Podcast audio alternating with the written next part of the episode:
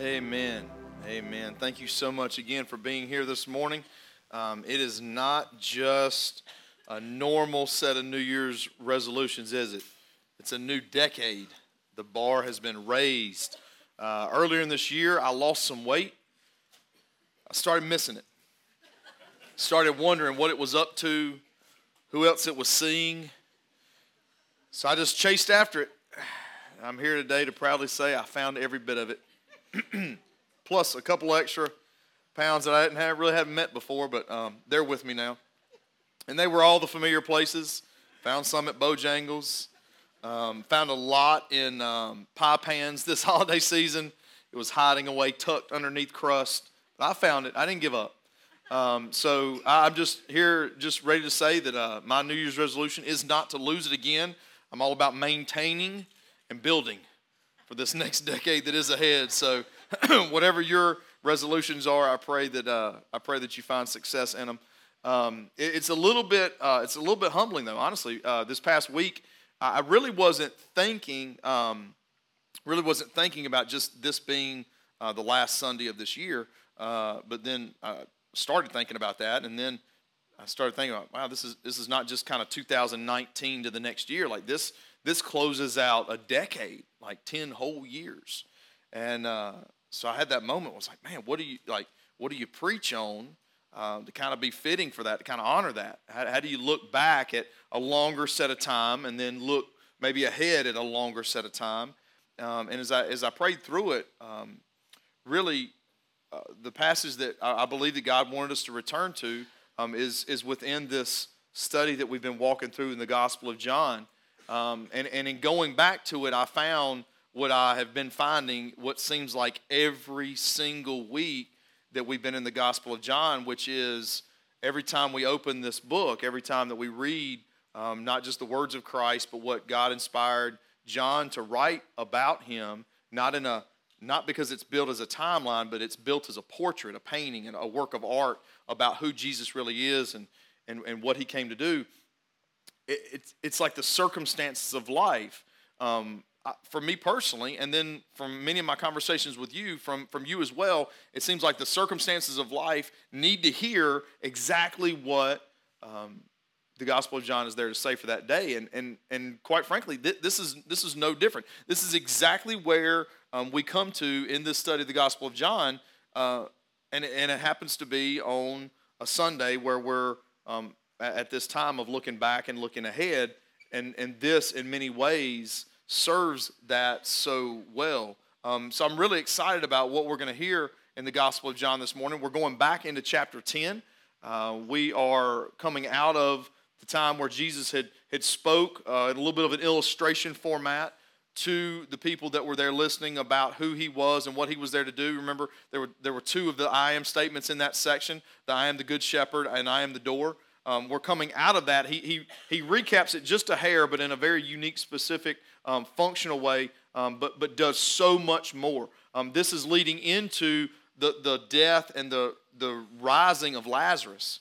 Um, so, what we see in this one section um, is just an absolute gift, I believe, for today for us. It, it, it, has some really good wisdom, some good instruction.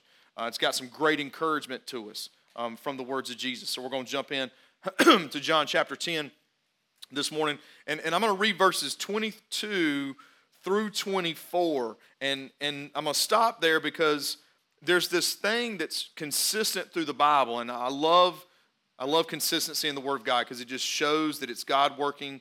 Um, it, it, shows the reliability of who, um, not just who God as creator is, but who Jesus is that came to this earth um, in our place. He lived the life that we were supposed to live, but even in not being able to live that life, he died the death that we were supposed to owe. Um, it's the gospel is Jesus in our place. Um, and, and it's the consistency of God the Father into the life of Jesus, but then also to the Holy Spirit that lives in us as believers when we're saved. So when we see consistency, um, we don't just see reliability, we see something that we can anchor our lives into and we can look for familiarity in and look for purpose in. Specifically, this morning, what I'm talking about is this thing um, that some people call pictorial speaking. Uh, many times, if you read, especially in the Old Testament, you see it. You see Jesus do this a lot. It's when um, God positions people in a specific environment um, for specific reasons that go along with the word that he is, is wanting to give them. It's, it's when you see the, the, the Israelites many times in the Old Testament arrive at a place, and, and when they stop, they realize they're at a historically significant place in, in light of something God did. So, based on what God is saying, God is saying, consider what I've done, who I am, and what I'm telling you now, and its reliability. And and, and it's just this environmental lesson. It, it kind of activates all of our senses. It's, it's not just what we hear, it's not just what we see, it's both. And, and we talked about that um, the last time we were in the Gospel of John, and you're going to start to see that come up more often. Um, it's, it's combining what we hear from God's Word, but also what we see, what we experience, and how God uses both of those to bring a deeper understanding into our life. So we're, we're going to read these three verses, and I'm going to talk to you about what this what this pictorial speaking moment looks like because it really gives us an appreciation for what's going on and what Jesus says. says, Then the festival of dedication took place in Jerusalem, and it was winter. Jesus was walking in the temple in Solomon's colonnade. The Jews surrounded him and asked, How long are you going to keep us in suspense? If you are the Messiah, tell us plainly. Now, what's the environment like? Well, first of all, this, this festival of dedication, um, you probably know this more under the name Hanukkah. Um, most of the Jewish festivals that Jesus participates in, and, and that's one of the welcoming parts of the ministry of Jesus into Jewish culture, even today. Um, Jesus didn't show up to say, hey, you have a bad, broken religion. Um, he participated in all these festivals because the festivals represented um, the work that he had already been a part of. So it's really his participation in festivals was an invitation to the Jewish culture to, to understand that he's there to fulfill the law, to complete it, to offer um, uh, an understanding of what God was doing in addition and next from that.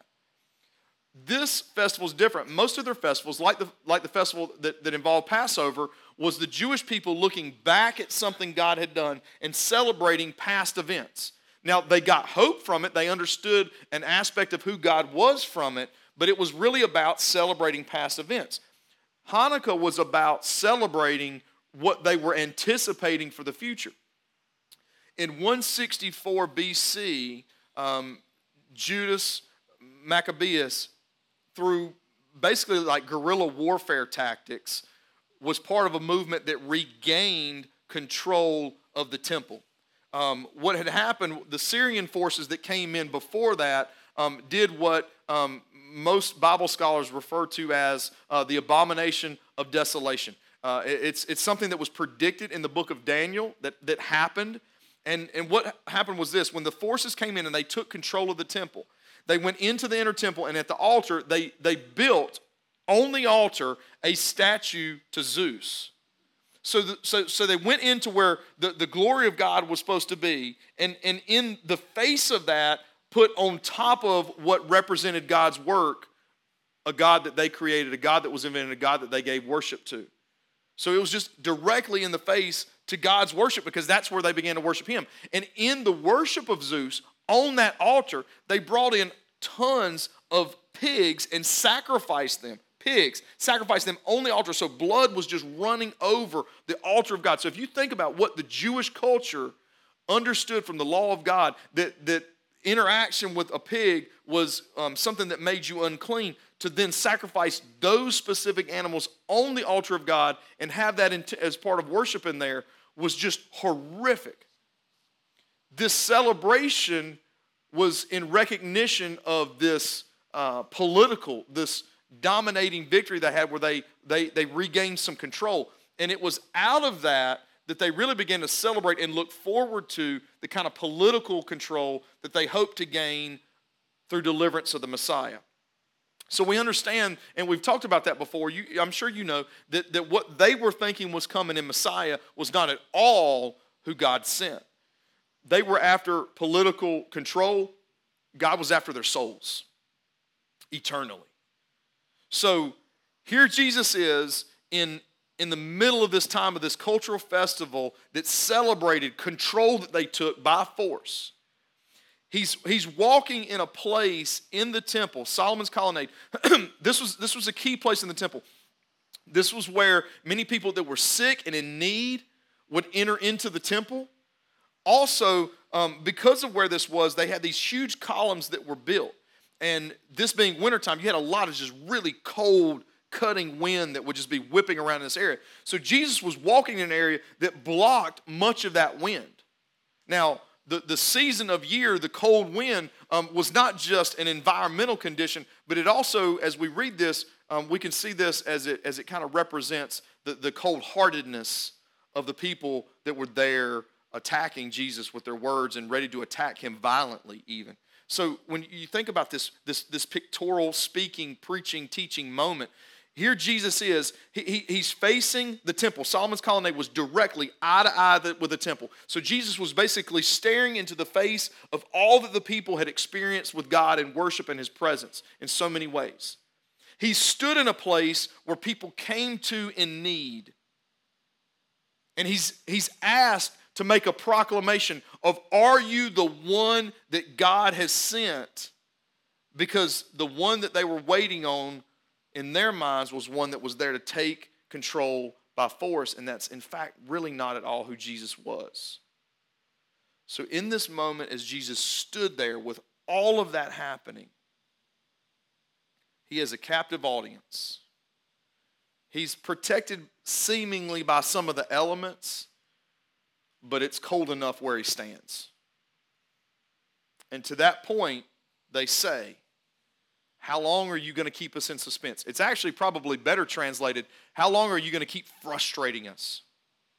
It, it, it, may surprise you, or it may not surprise you, that um, when people are struggling with um, trying to figure out what God is doing, that oftentimes leads them to moments where they are, in fact, um, very frustrated with God.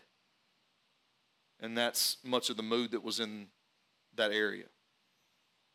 So Jesus responds. Now, multiple times in the Gospel of John, Jesus makes clear statements. He just basically made an illustrative statement where he said essentially that um, in what we've already read. But multiple times through the Gospel of John, Jesus does, makes no mistake. Um, he makes it very clear that he, he and God, he and the Father are one. Why is that so significant?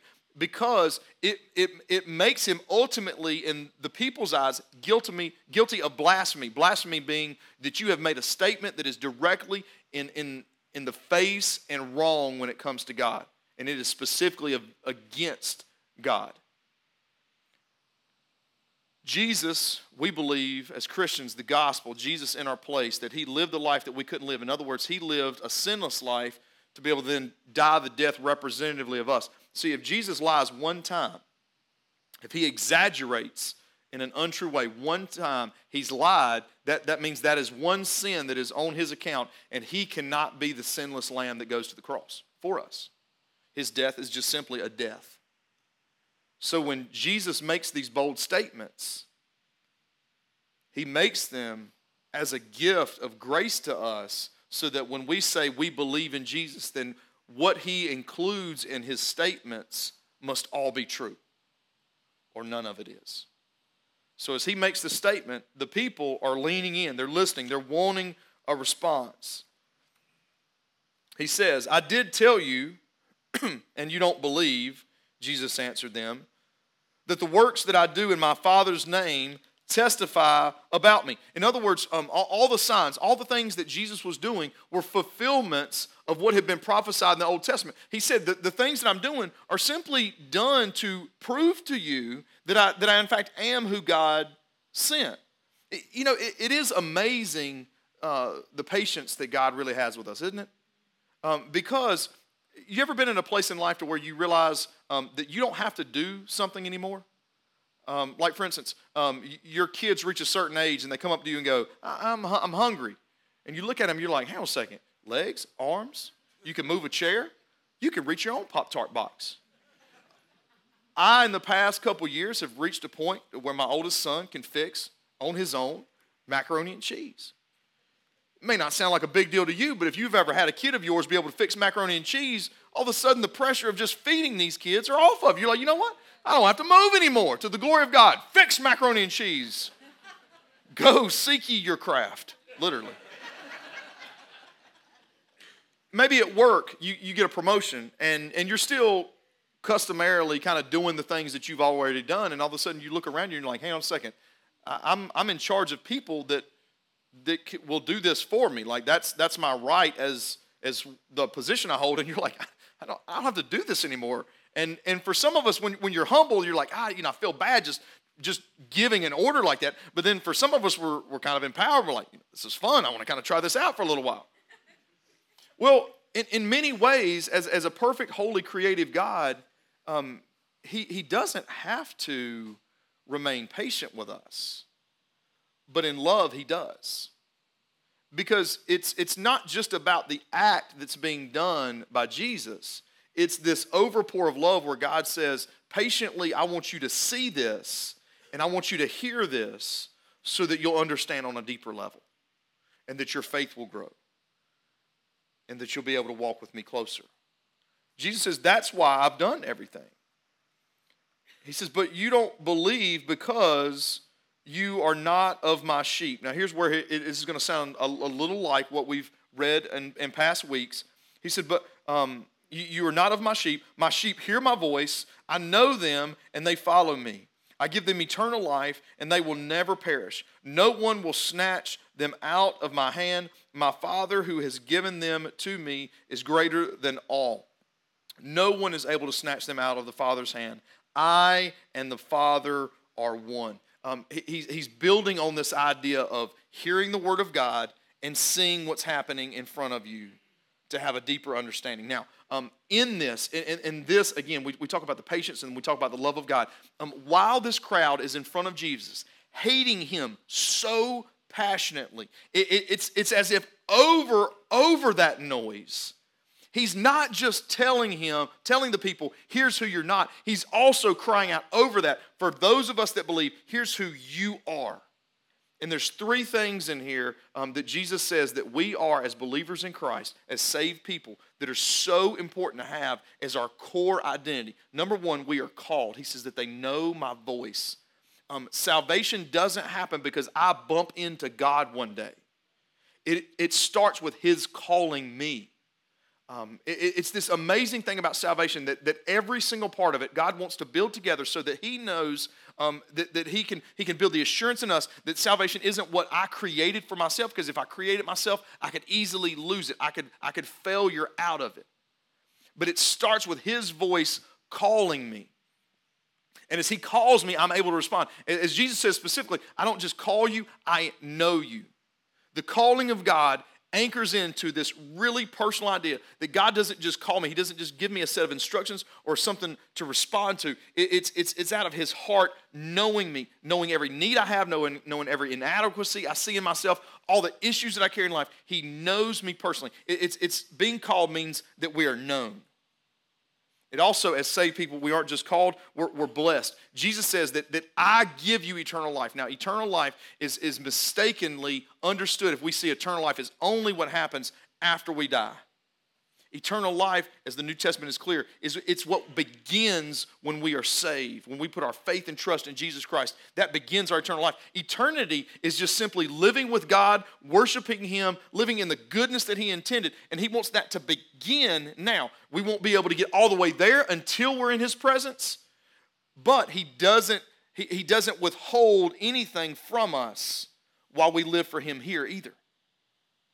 Because He's put His own presence in us to lead us and guide us. It's just simply unseen. Finally, he says this about us that we are secure. Now, to illustrate this point, Stephen, if you wouldn't mind coming up here for just a second, and Ryan, would you help me out up on stage for just a minute? Um, now, um, for this illustration, um, I'm going to play the part of Jesus. Uh, Ryan is going to play the part of God, and Stephen is going to play the part of Stephen. Um, this, this, this should go well for you. The early church did not struggle um, seemingly because there, there's, there just doesn't seem to be evidence of it. Um, we, we, find a, a, drastic lack of evidence that the early church struggled with eternal security, knowing that they belong to God. The words of Jesus are very clear. Um, he talks in John about how God has given has given his sheep to him to care for, um, to know, to be a part of salvation in, that, that Jesus is the shepherd that governs that, that the Father is the one that's in ultimate control. So as he says, if, if Stephen's hand here, as he puts his hands together, um, is this, if this represents um, Stephen's soul, his salvation, his relationship with Jesus Christ, Jesus says that, that no one can, can take you out of my hand, that it is my hands that created this, the creative work of salvation, but, but it is also my hands that hold you in that relationship. Now, being held in a relationship doesn't mean that this passage denies that there is even a spiritual level of tug of war in our life. It just simply means that it's important to know where the pull comes from and who is always pulling us back. Jesus says in his identity as, as not just God walking on earth, but that he and the Father one. Jesus says that, that I am the one that is doing this, so nobody takes you out of my hand. And then it is also the Father God that holds you as well. So, so as believers, as believers, we are held in our salvation, in our relationship with God, in the hands of Jesus, in the hands of God the Father.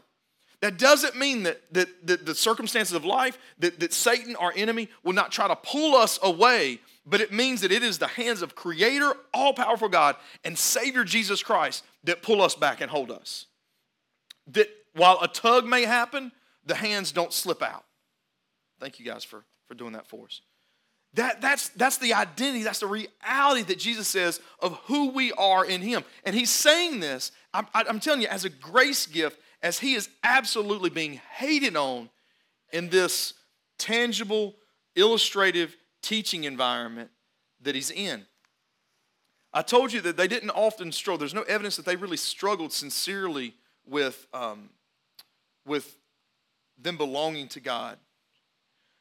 And I think maybe that much of that comes from this, this idea that they also didn't struggle with what it meant to follow Jesus, that there was a real sincere cost to it, that you couldn't just pursue your, all your own interest and as a byproduct also always follow Jesus too. That there was a real thing about following him, and that was a concrete idea that they devoted their life to. Um, I tell you that they didn't often struggle with it. But I got to confess to you that I have. Um, there's been times in my life when, when, in fact, night after night after night, I've laid in a bed and, and, and in fear and in confusion, just, just prayed and said, God, if I've gotten all this wrong, save me now. Out of fear, just knowing, God, am, wondering, am I, am, am I lost? Am I saved? I belong to you? And it was because I, I, was, I was immature in my understanding of really what the gospel is and, and who really was holding me. And, it, and, and I didn't just snap out of it, I had to grow out of it. I had to come to a place where I was finally willing to talk about it. And, and I want to tell you if, if you struggle with just your own confidence that your relationship with God is real and it exists, um, bringing that up in conversation, sitting down and talking about that, it doesn't mean that you're not intelligent. It just simply means that that's, that's the point that you're able to now grow in and gain confidence in. Maybe you've never wondered and struggled with that. Maybe I'm the only one. But the reality does exist. It's just not where God wants us to stay. For Him to hold us means He wants to comfort us, He wants to resource us to not, not struggle in that and He wants us to walk faithfully um, with Him. Now, at this point, the crowd is, is now at the crescendo of anger. It says in verse 31 again, the Jews picked up rocks to stone him. It says again. Now, in John chapter 5, we saw this happen the first time when Jesus dared to heal someone that was sick, especially when he would do stuff like that on the Sabbath day. And, and we've talked about why that was so significant because Jesus said that, that, that the Sabbath is for people, it's not for God. And that Jesus is simply still doing the work that his Father was already doing. I mean, they're that angry. There's a couple ways that stoning was, stonings would happen. If it was a, um, if it was a death sentence, like there was, there was a court procedure to it, then somebody would be thrown down into a pit. There would be one huge boulder that they would either push off or try to somehow propel into the pit so that it would land on the person. Um, the, honestly, the, the, the purpose of that was, the goal of that was that that huge weight would do the crushing. And if there was still life in that person, if it didn't land squarely on enough vital organs to kill them right away, then they would pick up any size rocks that they could hold in their hands and throw them down at a, a still target.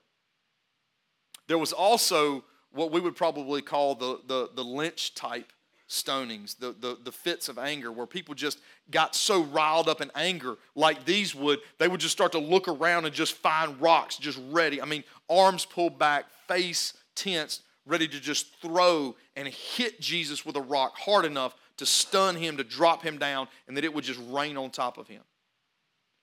Now, it sounds horrific, but if we're all honest, we've all been mad enough to throw something at somebody. Yours might have been a stapler at work, it might have been a chicken leg at the table. We've all been mad enough to throw something at somebody. Some genius along the way said, you know what? Uh, they, they were so angry, they just they, they wanted to just change the culture. They said, let's just make a child's game out of it. It's called dodgeball. The game is you win if you don't get hit, the outside wins when you hit. Now, I'm not telling you I'm against dodgeball. I'm not one of those dudes. I think dodgeball is important, important for our culture. It teaches kids a lot of lesson. You better look up when I talk to you.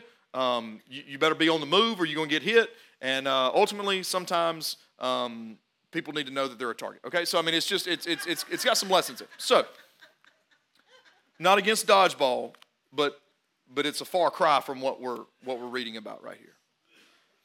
Jesus replied, "I have shown you many good works from the Father. For which of these works are you stoning me? Interesting. I, I do want to say this before I continue. um, why is it so important that, that God Himself came to earth to live as Jesus um, and, and, and experience life as He goes to the cross? If you remember what I was just showing you up here as, as representatively, my hands and Ryan, Ryan's hands held Stephen it's not just creator God, distant and, and far off from us, that, that guards us. It's also God that lived in this world that understands what it's like when people throw rocks at you. So when you feel attacked, you feel like you're under the barrage of people, you feel like people are just that angry with you, you look at faces, it's not just that you have this heavenly Father looking after you and resourcing you you have someone holding you. You have God's hands holding you, the hands that understand and the mind that knows what it looks like to have those faces stare at Him as well. Jesus asked an interesting question. He said, I've done many works. Which one are you actually so angry at me about? And here's their answer We aren't stoning you for a good work, the Jews answered, but for blasphemy because you, being a man, make yourself God. See, here, here's the thing. They, they weren't denying, they weren't denying that what Jesus did was good. What they were showing us is, is, is, is they could recognize something good. They could recognize that something seemed to match who God was and what God said. But they were, they were having a huge issue with when they compared that experience to what they heard Jesus say. They perceived that there was this huge gap between who Jesus said he was and, and what he was actually doing. And in that gap, they found incredible anger and frustration. And in your life and in mine, when, when, when we find a huge gap between what we experience and what we believe and what we hope for and what we think ought to be and what the truth of God's word says, we often find a gap where we get angry and frustrated. Likewise, when we hear the truth of what God's word says and what, what, what should be, and, and, and we experience something different, in the gap we find a breeding ground of anger and frustration. It's why many people will leave churches when they're hurt so badly by the people that were not supposed to act like that. Because Jesus said what the church was supposed to be. And when it wasn't, that gap, that, that, that space, that void in the middle was a breeding ground of anger and frustration. It's why in relationships, when we know what God's word says about marriage, but we experience something very different. When we know what God's word says about faithfulness between two people, whether it's marriage or just friendship, and, and we experience something else, the, the, the gap in between breeds in our hearts and in our souls anger and frustration. See, what Jesus was trying to move them towards, even though the gap seemed huge, the leap was big, he's trying, and we're getting ready to see how he starts to try to try to try, try to nudge them there and try to help them get there. Is, is that he, in his truth, wants to take the, the, the experiences and help us to really truly see them and, and understand what really happened so that when Jesus brings those two together, he can close that gap and close out the anger and the frustration in our life and lead us to what we're really looking for in our souls, which is, which is peace and understanding. And sometimes it seems like a big leap, doesn't it? But, but, but, but I want you to consider this faith in Jesus is a big leap. Uh, you, you, hear me preach. If you've ever heard me preach, I, I, I, am, I'm as clear as I can possibly be on what the gospel says. It is through faith in Jesus Christ that we are saved. But consider somebody who just doesn't believe yet that, that, that, a, that a person lived on this earth perfectly, died, and then came back to life again. That's a leap. Anything that you believe in takes faith. And faith in Jesus is its own leap. But what God wants to move us to is seeing those gaps in our lives close. So as, as we walk in faith, what seemed like such a leap at one time begins to be the deeper understanding that we have as we grow in Him. So here's, here's the argument you said something that's not true, and it's what angers us. Now, this was not Jesus' time to die yet. Um, so, a couple things are going to happen. Jesus is getting ready to say something to try to get them thinking. Uh, what he says next, I don't believe was supposed to resolve all the issues. I believe that um, based on what he says, it was, it was to get them thinking a little bit, maybe even just one person in the crowd of angry people, just to get them thinking, because many times it, it, does seem in my life that, that, that when I read God's word and, and when, I, when I experience a circumstance that seems to be what he's doing, it, it oftentimes there's that one thing, that one verse, that one comment, that one thought that just seems to be purpose to open my mind a little bit to get me thinking about what he would want me to think about.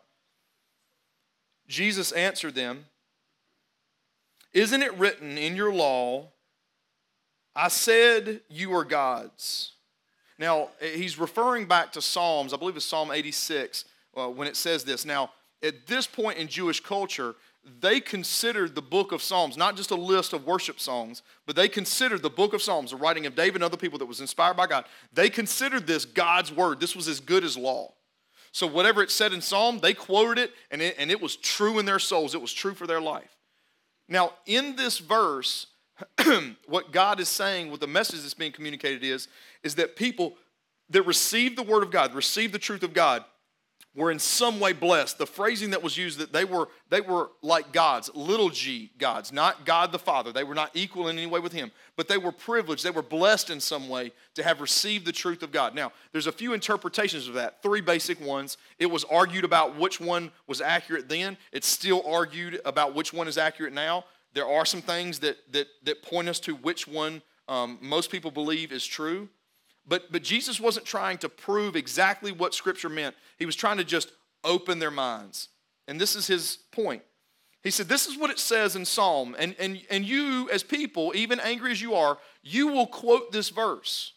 He says, So in accepting what that verse says, consider this. If he called those whom the Lord of God came to gods, and the scripture cannot be broken, do you say you are blaspheming to the, fa- to the one the Father set apart and sent into the world? Because I said I am the Son of God. This is what Jesus is saying. He's like, listen, if, if you're taking that one verse and you're quoting it as truth, and, and, and that verse says that there are people that are, that, are, that are privileged to have the truth of God, he said, are you saying that, that I'm ultimately guilty and I deserve death because as the one that God is sending, the one you're saying you're looking for. You're wanting me to say that I'm the Messiah because I dare say I'm the Son of God, that I'm guilty of, I'm deserving of death. He's just trying to get them to pause for a moment and think. Then he says this If I'm not doing my Father's works, don't believe me. But if I am doing them and you don't believe me, believe the works this way you will know and understand that the Father is in me and I in the Father.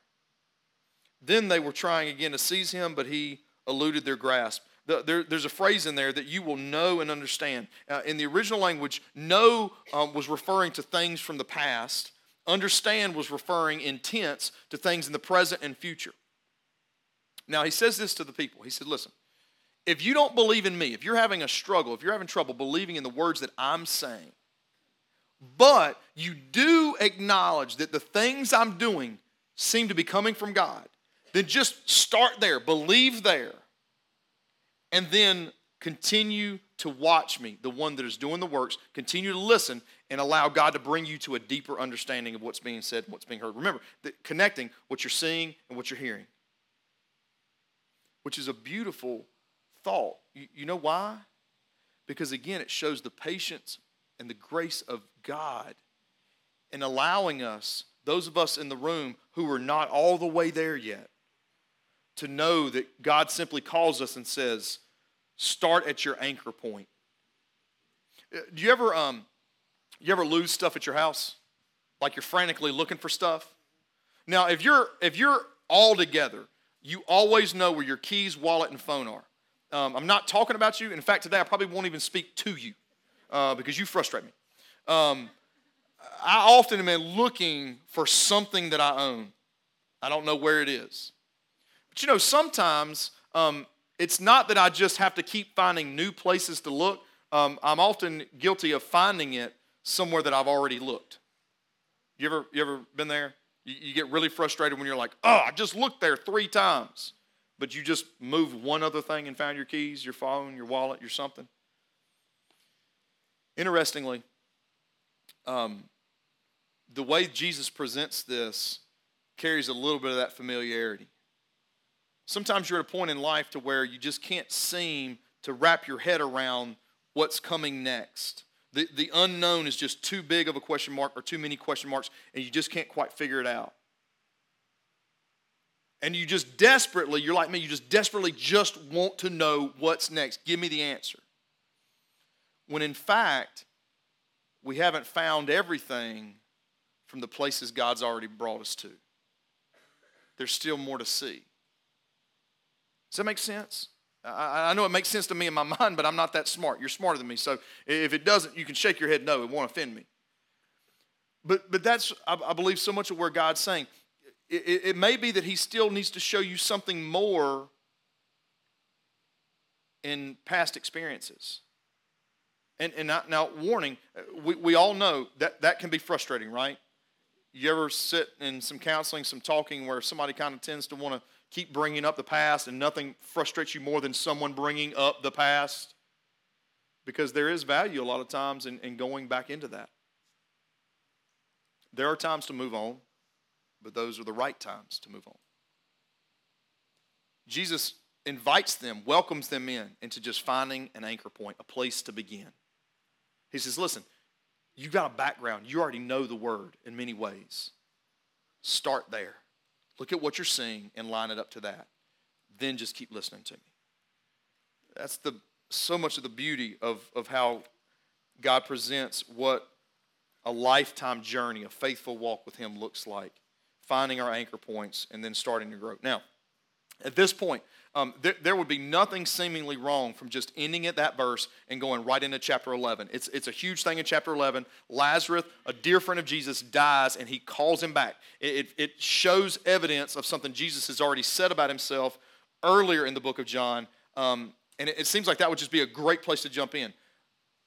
But John, inspired by God, comes out of this, this illustrative teaching moment and gives us another miniature version of another one before going into that. And, and, I, and I believe it's for great purpose because what, what, we've, what we've heard so far in chapter 10 as we've been reading it has given us some great instruction. Um, but, but what we're getting ready to see is going to also give us um, great application um, into the lives of others that we deal with. It says this in verse 40. so he departed again across the Jordan to the place where John had been baptizing earlier, and he remained there. Um, many came to him and said, John never did a sign, but everything John said about this man was true, and many believed in him there.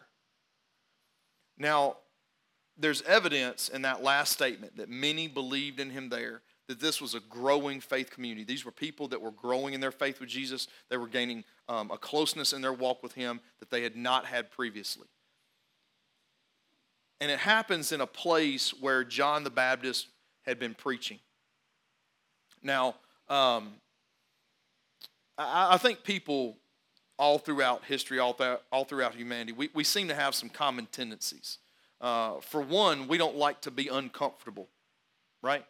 Um, it's, it's why we, um, not the other day, we were um, in, a, in a store that had some furniture, and so I was just sitting on different pieces of furniture, and I, I gravitated to the ones that, that most of us gravitate to, the most comfortable ones.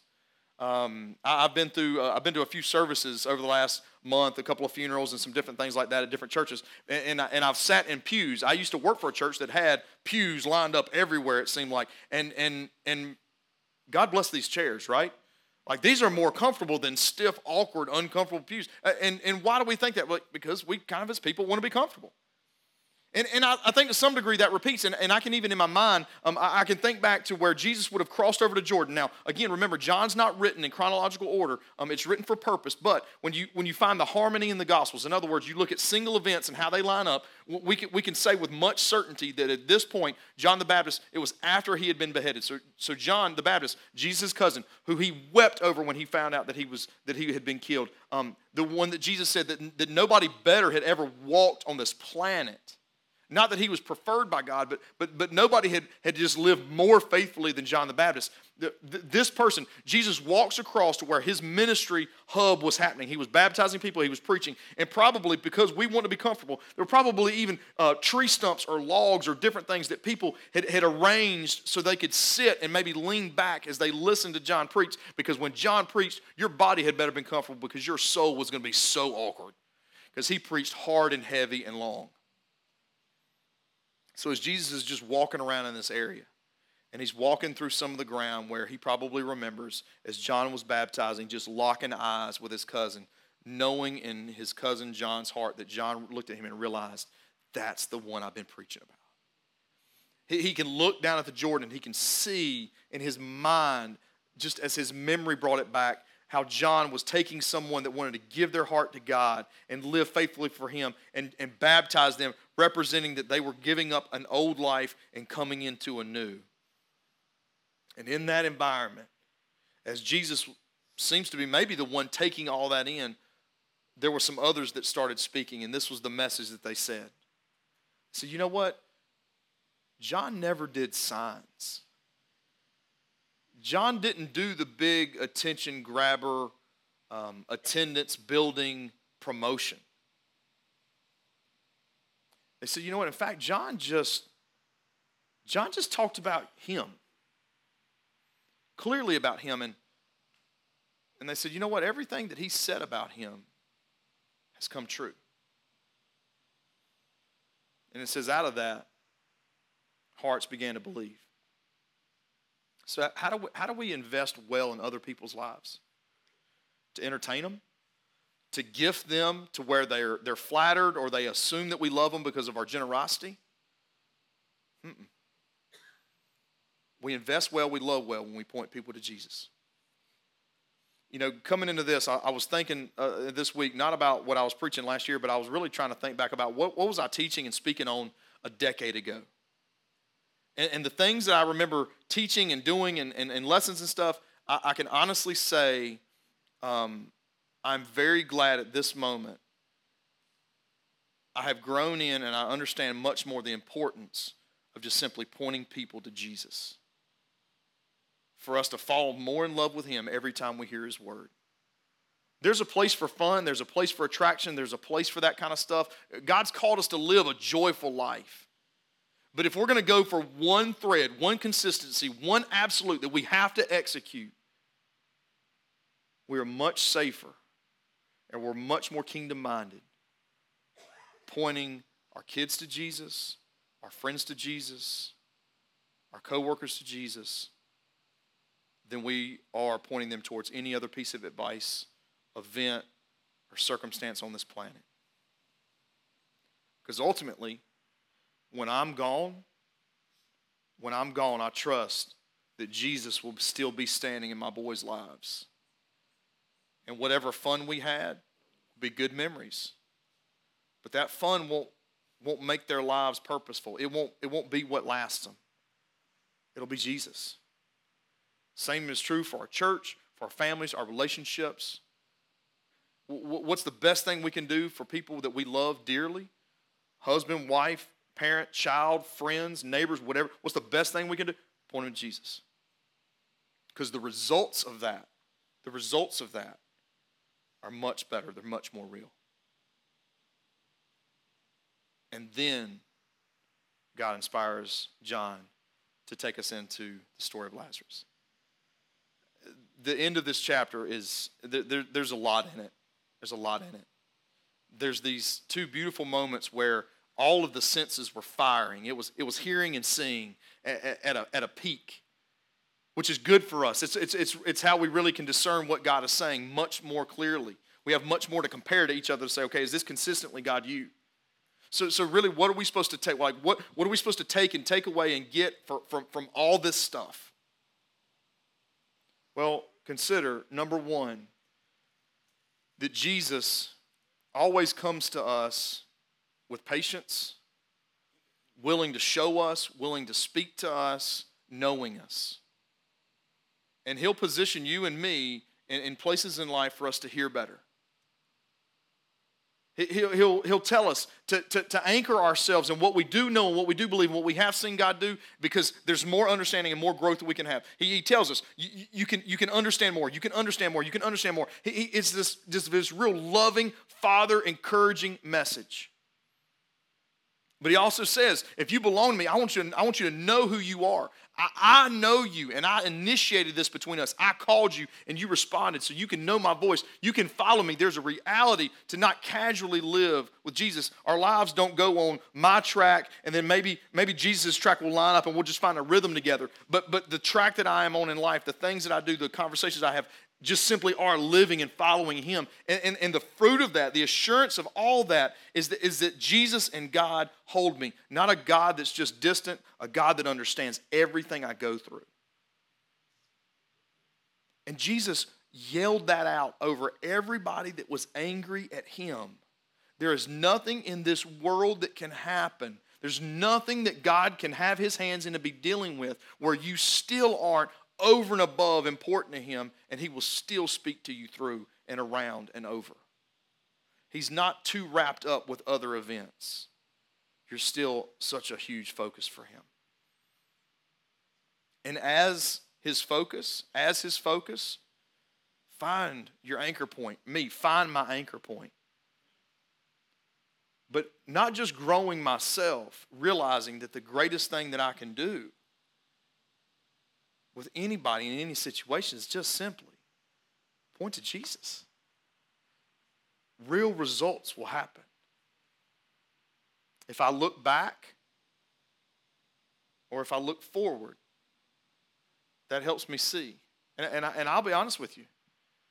Right now, I'm grateful that in my understanding, I hope I'm living it out faithfully because as God's word calls us to, not just knowing Jesus, but but but serving Him, following Him. That those two things unified are our faith lived out. I, I really believe and I hope that what's seen now compared to a decade ago is is me showing Jesus more, because I, I'm really afraid that a decade ago I was probably showing off more myself when I had opportunities to get attention from people. And I realized that I can't do that. And I hope that in 10 more years, or at least in one more year or another month, that it'll still be that same lesson that John said that in every way I can, I'll figure out how to get smaller, and Jesus will get bigger in what I do. It's a pretty safe approach when we want results. Would you bow your heads just for a moment? Um, in just a second, I'm going to pray. And. Um, we're going to take time and we're, we're going to take up our offering and end our service. Um, but I do want you to, to know and to, and, to, and, and to have confidence in that if you are hearing the call of God on your life, then that means He has a purpose and He's active and He's aiming at something. If, if you're somebody who, who knows you're not saved or you really struggle with, with having that confidence, um, I don't want to just I'll be glad to pray with you now at the end of our service, but but I, I don't know that just that one prayer is just going to fix everything because because honestly, for me, it didn't. It took growing, which was more conversations and a little bit more time in God's Word. And I want to tell you that that's what our church family is here for, for each other, for you. And, and when you look back a year or back a decade or forward a decade or forward a year or a week, um, I suppose that, that many things that go through your mind are, are good and many things that go through your mind are challenging.